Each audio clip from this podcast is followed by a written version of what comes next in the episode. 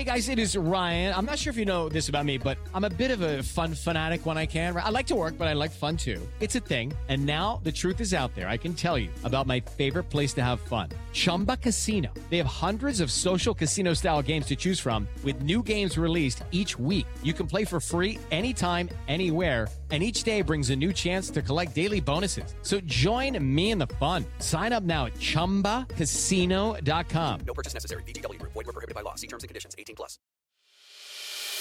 As a longtime foreign correspondent, I've worked in lots of places, but nowhere as important to the world as China. I'm Jane Perlez, former Beijing bureau chief for the New York Times. Join me on my new podcast, Face Off US versus China, where I'll take you behind the scenes in the tumultuous US China relationship. Find Face Off wherever you get your podcasts.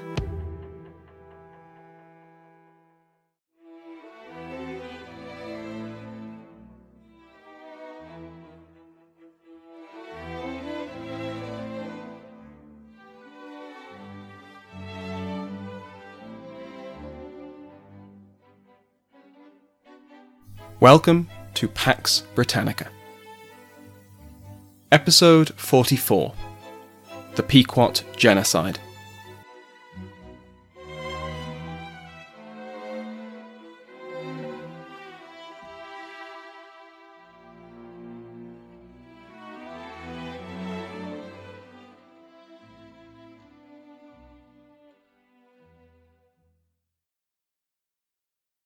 Welcome back to Pax Britannica. First, I have an announcement. I will be speaking at the Intelligent Speech online conference on the 27th of June 2020. Tickets are $10, and they'll give you access not just to my talk, but to talks from the podcasters behind When Diplomacy Fails, The History of Ancient Greece, Pontifacts, The History of Byzantium, so many more. You can see a full list of speakers and the schedule over on intelligentspeechconference.com. That again is the 27th of June 2020. Last week we covered the raid on Mystic, where a combined force from Connecticut and Massachusetts colonies and the Narragansett and Mohegan nations surprised a Pequot settlement. When the Allies withdrew, they left in their wake a smouldering ruin, as well as hundreds of corpses of Pequot men, women, and children. In this episode, the final episode of this season of Pax Britannica, the Pequot would be utterly destroyed. Their leaders and soldiers dead, their civilians enslaved, and the Pequot name and culture forbidden to the survivors.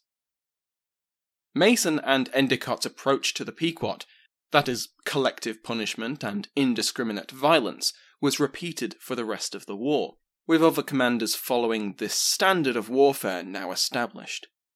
As I've mentioned, Mystic tore the heart out of Pequot resistance. Whether or not they had, as Mason recounts, been preparing for an attack on the English, now they fought for survival. Sassacus led the Pequots west, abandoning their villages and seeking refuge with the Mohawks. They got as far as modern day Fairfield, Connecticut, before Mason caught up with them in July. Mason was now at the head of 200 men, a combination of English, Mohegan, and Narragansett, and joined once again by Uncas and Captain Israel Stoughton. The Pequots had found shelter with the local Sasquas people, but when the English and their allies arrived, they all fled into a nearby swamp. The English, in an eerie repeat of Mystic, surrounded the swamp. After firing a few volleys of shot into the reeds, a man named Thomas Stanton was sent in to negotiate, due to his knowledge of the language. After these negotiations, it was agreed that the almost 200 non combatants, women, children, and elderly men, would surrender. They would later be enslaved and distributed among the Allies. The Sasquas were also allowed to leave. The remaining Pequot men, Sassacus amongst them, refused to surrender. They knew that at best they would be enslaved, though surrendering Pequot men were usually summarily executed. They would fight. Over the rest of the first day, the English whittled down the Pequot numbers, and on the second day, Sassacus managed to escape through the English lines along with a small bodyguard. The remaining warriors were either killed or captured. Very few of the attackers were injured, and none were killed. Sassacus made it into Mohawk territory, though by now the news of the Pequot's destruction had reached them. The Mohawks tracked down the refugee Sachem and killed him and his retinue. They sent Sassacus's head to the English. He had not been worth risking English wrath. The Pequots were done. Over the following months, whenever Pequots were found, the men were killed and the women and children taken into slavery. Those so enslaved often found themselves on ships bound for the Caribbean, though many enslaved Pequots remained in New England to serve their conquerors. John Winthrop Sr. was among many in the colonial leadership to have Pequots in his household, as did Roger Williams. The Pequot War officially came to an end with the signing of the Treaty of Hartford in September 1638. The Pequots were not represented. Instead, it was an agreement between the victors the English colonies of Connecticut, the Narragansett, and the Mohegans. Roger Williams played a central role in this, and his letters between the various colonial leaders formed the basis of the treaty. The spoils were distributed, and the surviving Pequots were shared amongst them, enslaved among the English or adopted by the natives. They were forbidden to call themselves Pequots, or to return to land they had previously lived on. The English had now claimed it by right of conquest. The genocide of the Pequots was complete, or near as damn it. Notably, the Massachusetts Bay Colony was not party to this treaty, and since this meant that Connecticut suddenly gained claims over land that had previously been claimed by the Massachusetts Bay Colony, this caused a bit of a dispute. Carr makes a convincing comparison between the tactics used by the English in the Pequot War and the tactics previously and in the future to be used against the Irish. Against both enemies, the English employed terror tactics collective punishment, indiscriminate killing of populations, burning crops, and causing starvation. In the eyes of English commanders in Ireland and New England, the enemy were barbarians, they were heathens, and they were rebellious. That final point may need some clarification. The Irish were rebellious because they were disloyal to their monarch. The Pequots, because Massachusetts had essentially demanded their fealty during Endicott's expedition and been rebuffed. The Pequots had been ravaged by disease and war, and so lost the right to be considered a sovereign people in English eyes. In 1634, their envoys had been called ambassadors and treated as dignitaries their sachem styled as a king. Within a few years, their fall from grace, their hostility to their neighbours, and their resistance to conversion by the Puritans made them insolent and barbaric subjects. As Carr puts it, quote, In the eyes of Puritan leaders, the Pequots, whatever their legal status, had become virtual subjects and in dealing with lawless subjects, European military tradition was clear. Whatever force necessary to compel absolute submission was justified, including the utter destruction of the foe. Entire populations were legitimate military targets. The Pequots were doubly damned as both infidels and rebels. The Pequot War would have long term consequences. Uncas would keep Mason as a friend for the rest of their lives, their bond forged in battle, and the English captain repeatedly defended the Mohegan Sachem against other natives, as well as his fellow colonists. The war firmly reinforced English colonies in New England, opened up new territory for settlement, and the region would be in relative peace for decades. When war eventually broke out again, the legacy of the Pequot War would rear its ugly head. With our focus on events in New England over the last few episodes, I've ignored the settlement of other English colonies which progressed throughout the 1630s. It's important to remember, though, that subjects of Charles's other two kingdoms, as well as Wales, made up a significant minority of settlers in the burgeoning English Atlantic world. There were many barriers to their involvement, but they were present, and as we'll see next season, they were just as interested in events back home as any English colonist. I've touched on the islands of Montserrat, Antigua, and Barbados a few months ago. These islands were covered under the charter awarded to Thomas Warner, which retroactively legitimised his settlement of the island of St. Christopher, or St. Kitts. Montserrat was unique in the burgeoning English West Indies in that it was predominantly Irish. The initial colonists were mostly Irish, former residents of St. Kitts, and encouraged to migrate by Warner in 1632. Irish settlers also made up the first wave of settlers to Antigua, though they would not have the same presence as here in Montserrat. In Montserrat, they were joined by Irish colonists from other settlements, like Virginia, as well as by voluntary and involuntary indentured servants from Ireland. Montserrat would be colonised largely by the Irish. English Protestants kept hold of many of the levers of power, but they did so through collaboration with Irish Protestant and Catholic planters. And for the next 40 years, the governor of Montserrat would either be Irish born or a second generation Irishman. Barbados had been settled in 1627. When the English arrived, the island was deserted. This was unlike most of the other English colonies in the Caribbean. We've already seen how the colonists in St. Kitts dealt with the native Kalinago, and similar difficulties would hinder the other colonies of the English West Indies. Not so in Barbados. There had been an indigenous population in previous decades, but it's likely that the relentless Spanish slave raids, seeking labour for their mainland mines and plantations, drove any survivors to more defensible islands, like the Windwards. So, when the English arrived in February 1627, on the orders of Sir William Courteen, they faced no resistance. No resistance from indigenous people, perhaps, but they faced plenty of bureaucratic obstacles. If you recall when we covered St. Kitts, there were competing claims to a number of the islands in the West Indies, St. Kitts and Barbados included. Charles issued letters patent to James Hay, first Earl of Carlisle, but then a few weeks or months later issued similar charters to the Earl of Pembroke, before the king reissued the patent to Carlisle in April 1628. Over that year, the representatives of the two earls fought over political control of Barbados in a three way struggle with the agents of Courteen, who appears not to have any official claim to settle the island. Courteen's faction remained in control over that year, playing the two earls off against each other.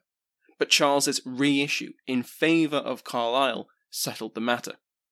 Carlisle, in collaboration with a group of London merchants, dispatched Charles Wolverstone to be their governor of the island. He arrived in Barbados in June 1628, and within two months he had enforced his authority over the other factions on the island, and was named governor on the 4th of September. Now Governor Wolverstone implemented a system of 12 justices of the peace to cover the island, and excluded the Courteen faction from political office. Through these measures, Barbados was judged wholly under the Earl of Carlisle's jurisdiction by the end of 1628. But this was not the end of Carlisle's problems with his new colony.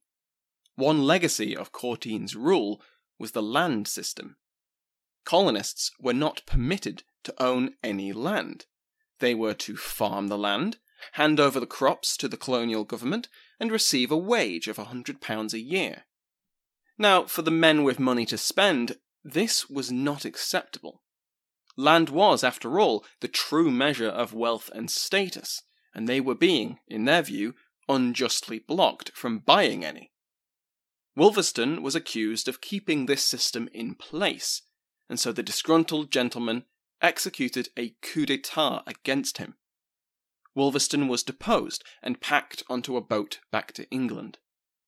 This state of affairs was short lived, however, as Carlisle then dispatched another governor with the backing of the king, and his rule was restored. The governor was Sir William, Tufton, though you don't need to remember his name, he won't be lasting long either. Tufton arrived and immediately began restoring a Carlisle loyalist administration, dividing Barbados into six parishes, but notably not appointing an advisory council of wealthy colonists. Tufton was heavily criticised in petitions to Carlisle for being an autocrat and a tyrant. What form did this tyranny come in? Well, in the words of Professor Hilary Beckles, in his great book, A History of Barbados From Amerindian Settlement to Caribbean Single Market, he was described as favouring the poor and being insensitive to the interests of the island's elite. His attempts to ameliorate the working conditions of white indentured servants added to his unpopularity among planters. With such criticisms of his governor, Carlisle had little choice but to recall him. In his place, Carlisle dispatched yet another replacement, the third in as many years. Henry Hawley arrived in Barbados in June 1629 and faced down Tufton, who was not taking his sacking well. Tufton resisted, presumably violently and presumably poorly, because he was defeated and executed for sedition. Hawley ruthlessly imposed his authority on the island. He didn't repeat the mistakes of his predecessors, appointing a council of twelve prominent colonists to advise him and dispensing with the Courteen land system. Land was dispensed to colonists who had the resources to manage it, and this had consequences for Barbados' social order. Again from Beckles, quote, Each planter was to provide his own capital and labour, and pursue an independent agricultural policy. Carlisle's system of land tenure made it difficult for colonists without access to large sums of capital to become substantial landholders.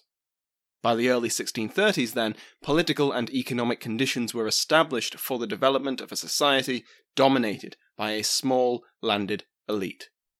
The governor, embodying the rights of the proprietor Carlisle and his appointed council, were the sole body of judicial, legislative, and executive authority in Barbados. The chief qualification for this council, aside from being the right sort, was loyalty to the governor. Who was the right sort? Well, obviously indentured servants are out. Enslaved Africans and Indians, certainly.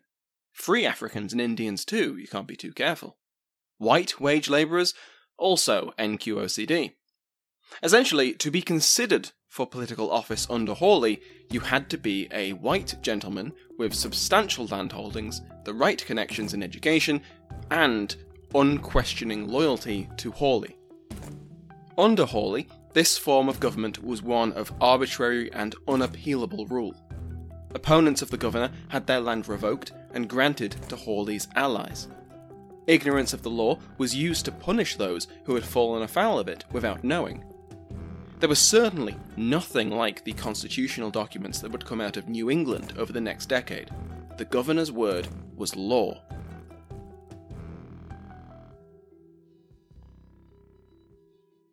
Hey guys, it is Ryan. I'm not sure if you know this about me, but I'm a bit of a fun fanatic when I can. I like to work, but I like fun too. It's a thing. And now the truth is out there. I can tell you about my favorite place to have fun Chumba Casino. They have hundreds of social casino style games to choose from, with new games released each week. You can play for free anytime, anywhere and each day brings a new chance to collect daily bonuses. So join me in the fun. Sign up now at ChumbaCasino.com. No purchase necessary. VGW. Void were prohibited by law. See terms and conditions. 18 plus.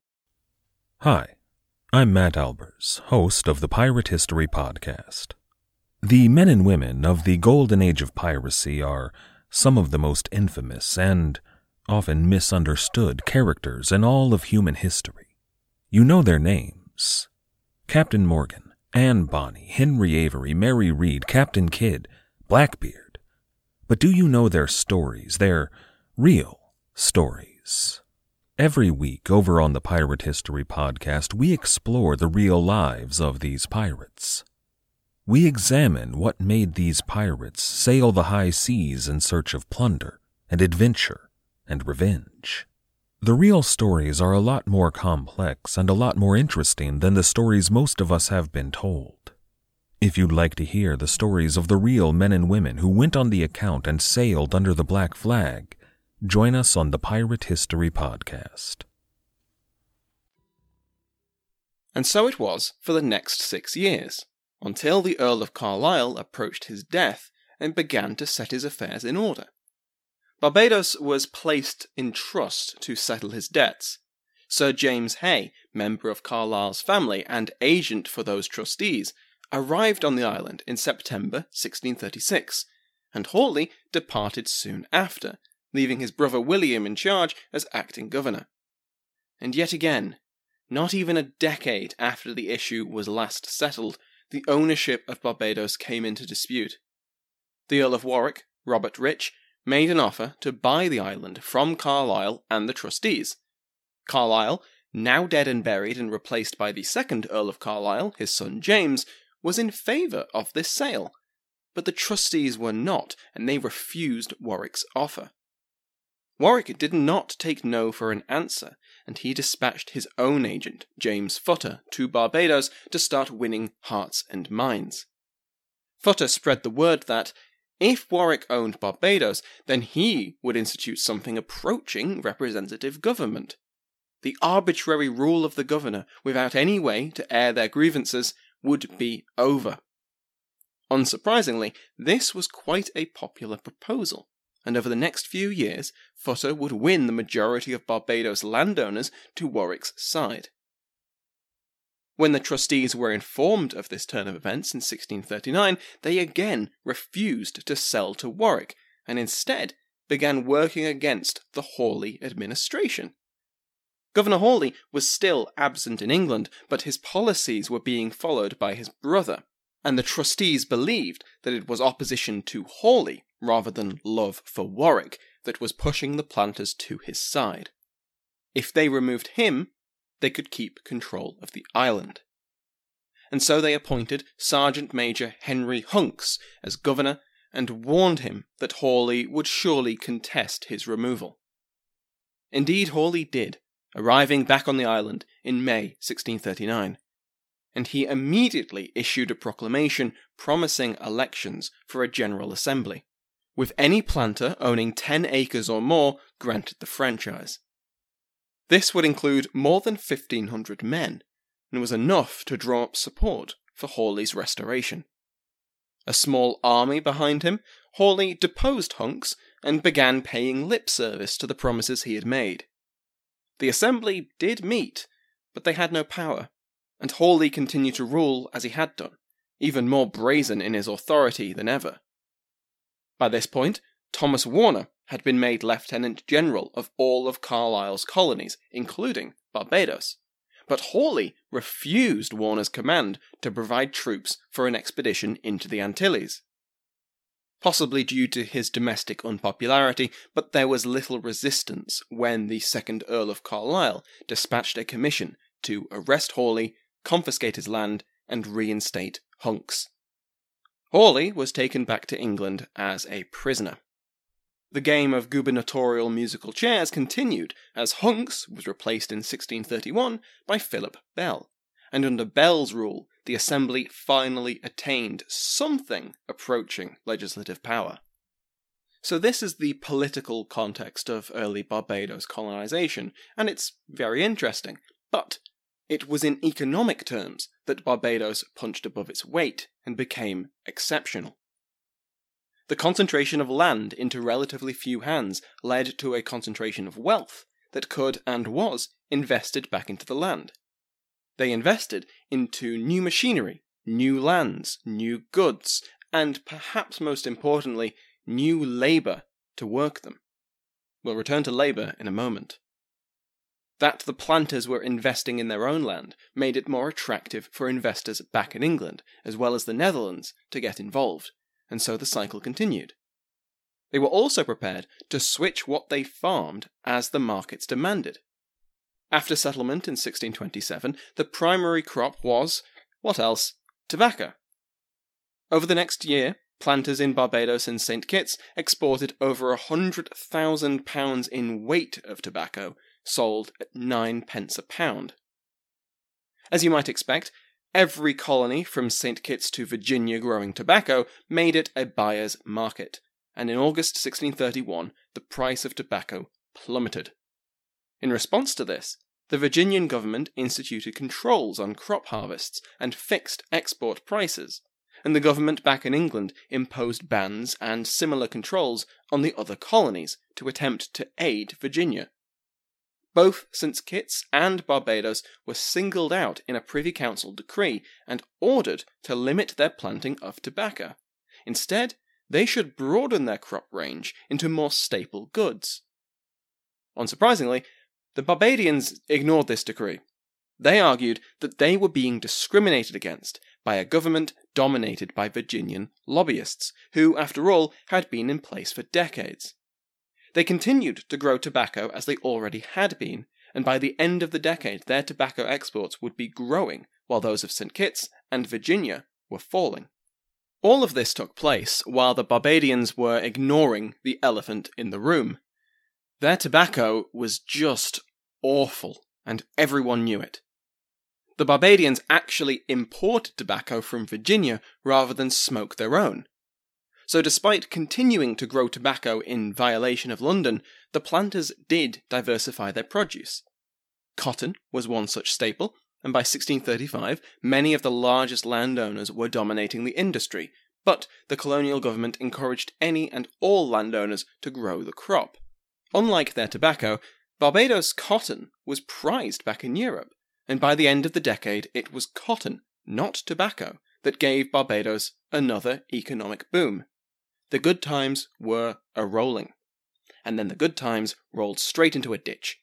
Once again, the supply of cotton was overwhelming demand, and prices plummeted.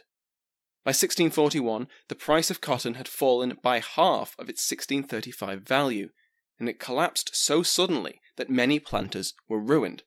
For the planters that had weathered the economic storm, it was time to try and find a new cash crop, and we will cover this in a future episode. But now it's time to talk about labour. While the lack of indigenous people meant that the settlers had an easier start than their neighbours, it was something of a downside once the plantations began springing up across the island. In the Spanish and other English colonies in the Caribbean, native populations were a ready source of enslaved labour, as we've seen. While always on the lookout for bargains on enslaved Amerindians and Africans, the planter elite of Barbados intended to rely on that great export of the British Isles people. More than half of the European settlers of Barbados arrived as indentured servants. We've seen this before in many other colonies, and the same rules applied here. Young adults were usually indentured for seven years, older adults for five. Their passage and supplies were paid for by their employer, and they worked off this debt in his service. It cost about five to six pounds to bring a servant from England, and about ten pounds a year to keep them fed, clothed, and sheltered. It was a worthwhile investment for the planters, and Beckles makes the point that the early Barbadian economy absolutely relied on a steady source of indentured labour. Life as an indentured servant was grueling. In their contracts, the Mostly, voluntary servants were given several rights, such as the right to petition a magistrate if their master was overly cruel or abusive. Unfortunately for the indentured, it was their masters and their ilk that made up every authority in Barbados. As you might expect, it was rare for them to find in the indentured servant's favour, and these quote unquote false allegations were often punished with floggings and other penalties.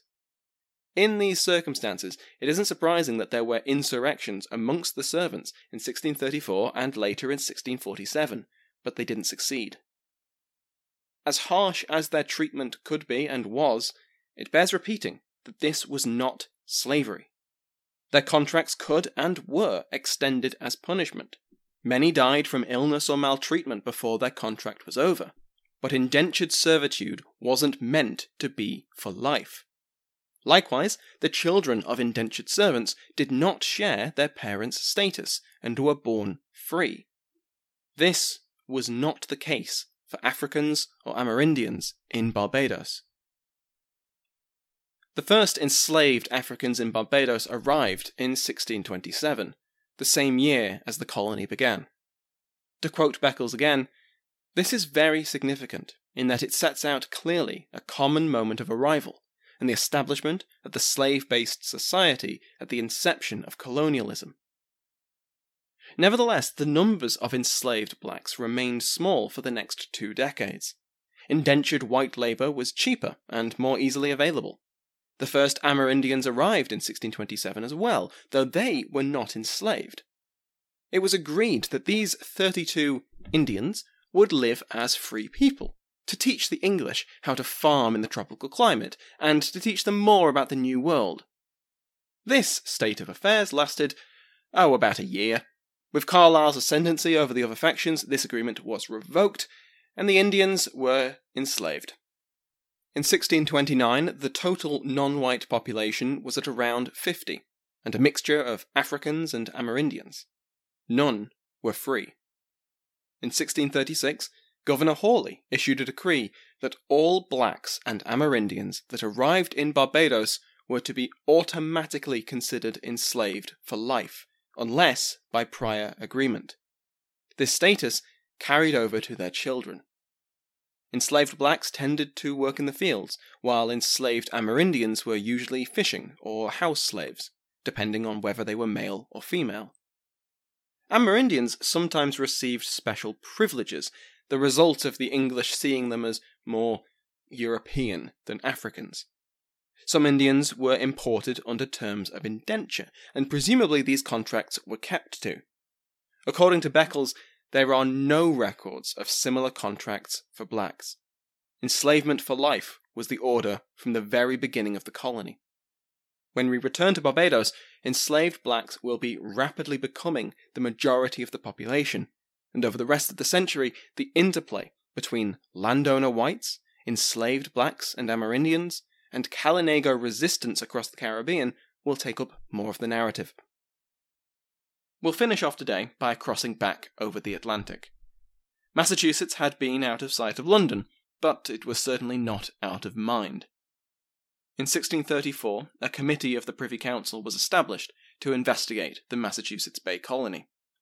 This was the brainchild of multiple parties with interests in the region, including Ferdinando Gorges and Thomas Morton. Gorges, we've seen before, he played key roles in several colonization schemes throughout the reigns of James and Charles, and in the 1620s, he, along with several other associates, had established the Council for New England to distribute and administer a large stretch of territory from modern Philadelphia to Newfoundland. Thomas Morton was the troublemaker who had been chased out of the New World by the Plymouth Pilgrims.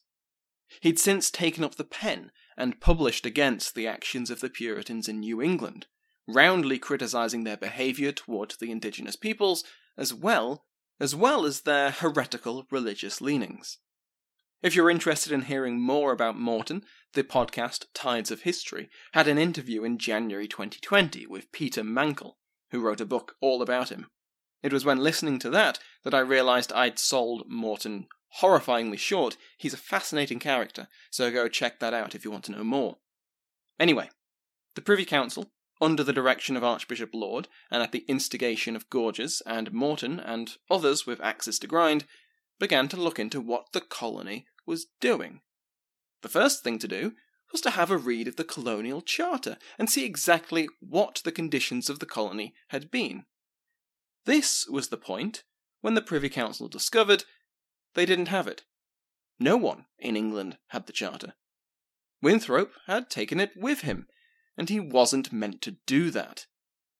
So this Privy Council committee began legal proceedings to dissolve the Massachusetts Bay Company, and by summer 1637 the case was closed. Charles declared that the Council of New England would be dissolved, and the various colonies would be governed in the same manner as Virginia, as crown colonies, with the governor appointed by the king. The first governor would be Ferdinando Gorges. Except that didn't happen. The ship which was to take Gorges and his council to their new jurisdiction was crippled as soon as it was launched, and this was just the latest in a line of financial disasters for Gorges. He was almost bankrupt, and he simply didn't have the resources to enforce the judgment of the Privy Council. In 1639, he did receive a royal charter for Maine and sent a cousin to act as deputy governor while he settled his affairs in England. But, as we know, the domestic situation in the British Isles would rapidly deteriorate, and Gorges would decide to stay and fight for his king at the ripe old age of 74. And that is how we will end off this episode, and this season of Pax Britannica. Thank you to everyone who has listened over the last 40 odd episodes. It really is crazy to think that it's been more of a year of making this podcast. Thank you to everyone who has supported the podcast and myself, either through Patreon or indirectly through sharing the podcast with a friend or on social media. It's a bit of an understatement to say that my plans have been ever so slightly disrupted by this global pandemic, and obviously there are millions of people in the same boat. I'm fine, I don't want to give the impression that I'm not, but it's possible that in the not so distant future this podcast will become a vital part of my income. That's just a long winded way to say that I really appreciate every penny and every new listener that comes my way. Next time, we will begin the new season on the Wars of the Three Kingdoms. I am very excited to get stuck into this. I remember learning about it in school, and since then I've listened to Mike Duncan talk about it, and I've just been so excited to cover it myself. It's going to be a lot of fun, it's going to be very interesting, and I'm so glad to be in the position to actually do this. Thank you to the King's favourite, Andrew Shoemaker, the Royal Headsman, executed today, the Duchess of Devon, Michelle Gersich, the Duke of Clarence, Rory Martin, the Duke of Ormond, Brendan Bonner, the Marchioness of Scullion, Lady Jennifer, the Marquis of Hereford, Christopher Remo, the Marquis of Queensberry, Brent Sitz. Joining their ranks is Lord Kyle, the Viscount Lindemann, and Lord Elijah, Baron Lace Adams. As always, you can join their ranks and receive an ad-free RSS feed by going to patreon.com slash Pax Britannica. Thank you to Sounds Like an Earful for the interval music used in today's episode, to my entire House of Lords, and to you for listening to this season of Pax Britannica.